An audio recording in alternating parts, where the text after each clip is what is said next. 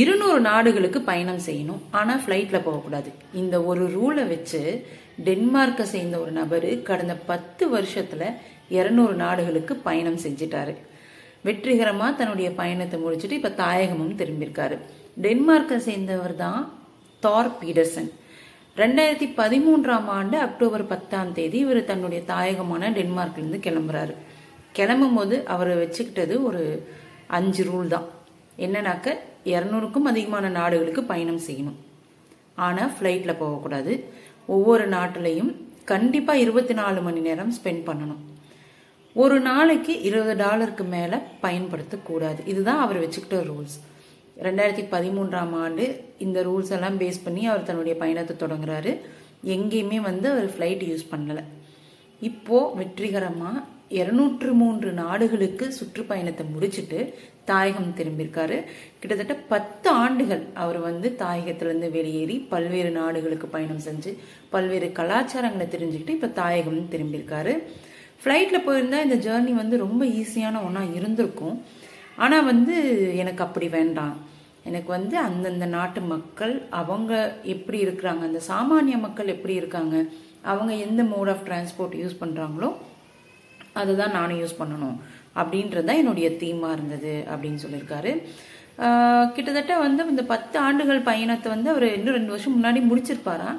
ஆனால் நடுவில் கோவிட் வந்ததுனால கோவிட் அந்த ஸ்டார்ட் ஆன அந்த டைமில் வந்து இவர் ரெண்டாயிரத்தி இருபதில் ஹாங்காங்கில் இருந்திருக்காரு. அப்போ வந்து கோவிட் லாக்டவுன் போட்டதுனால கிட்டத்தட்ட ஒரு ஒன்றரை வருஷத்துக்கு மேலே ஹாங்காங்லேயே அவர் தங்குற மாதிரி ஆயிடுச்சு.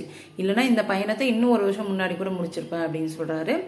கோவிட்னால தடைப்பட்ட அவருடைய பயணத்தை வந்து ரெண்டாயிரத்தி இருபத்தி இரண்டாம் ஆண்டு ஜனவரி மாதம் மறுபடியும் தொடங்கியிருக்காரு.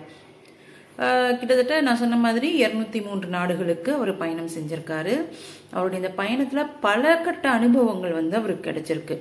நம்பர்ல அப்படின்னு பார்த்தாக்க அவர் வந்து ஒம்பது ஒன்பது தீவுகளுக்கு போயிருக்காரு. நம்பர் அப்படின்னு பார்த்தாக்க பீட்டர்சன் வந்து மூன்றாயிரத்து ஐநூற்று எழுபத்தி ஆறு நாட்கள் பயணம் செஞ்சிருக்காரு. முன்னூற்று எழுபத்தொன்பது கண்டெய்னர் ஷிப்பில் பயணம் செஞ்சிருக்காரு.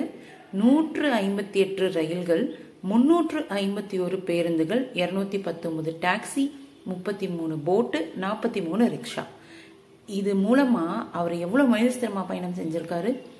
ரெண்டு லட்சத்து இருபத்தி மூன்றாயிரம் மைல்கள் தொலைவை அவர் கடந்திருக்காரு இந்த பத்து வருஷத்தில். அவர் ரிட்டர்ன் வரும்போது அந்த டென்மார்க் வந்து அவர் மாலத்தீவிலிருந்து டென்மார்க்குக்கு கப்பலில் பயணம் செஞ்சிருக்காரு. ஸோ அவர் போனது எல்லாமே க்ரூஸ் ஷிப் கிடையாது. அவர் வந்து கண்டெய்னர் ஷிப்பில் தான் பயணம் செஞ்சிருக்காரு. அதுவுமே அது அவருக்கு வந்து ஒரு ரொம்ப வித்தியாசமான அனுபவமாக இருந்திருக்கு. டென்மார்க் கடற்கரையில் அந்த போர்ட்டில் அவர் வந்து இறங்கி வரும்போது அந்த நாட்டு மக்கள் எல்லாருமே அவர் வந்து ரொம்ப உற்சாகமாக வரவேற்றிருந்திருக்காங்க. கிட்டத்தட்ட தனக்குன்னு ஒரு நோக்கத்தை வச்சுக்கிட்டாரு. அதை வந்து ஸ்ட்ரிக்டாக ஃபாலோ பண்ணியிருக்காரு அந்த டென் இயர்ஸில் வந்து தன்னுடைய வாழ்நாள் நோக்கத்தையும் நிறைவேற்றிருக்கிறாரு. அந்த ஒரு டிட்டர்மினேஷன் தான். என்னை வந்து எந்த சோர்வும் இல்லாமல் இத்தனை வருஷம் ட்ராவல் பண்ண வச்சது அப்படின்னு ரொம்ப பெருமையாக சொல்கிறாரு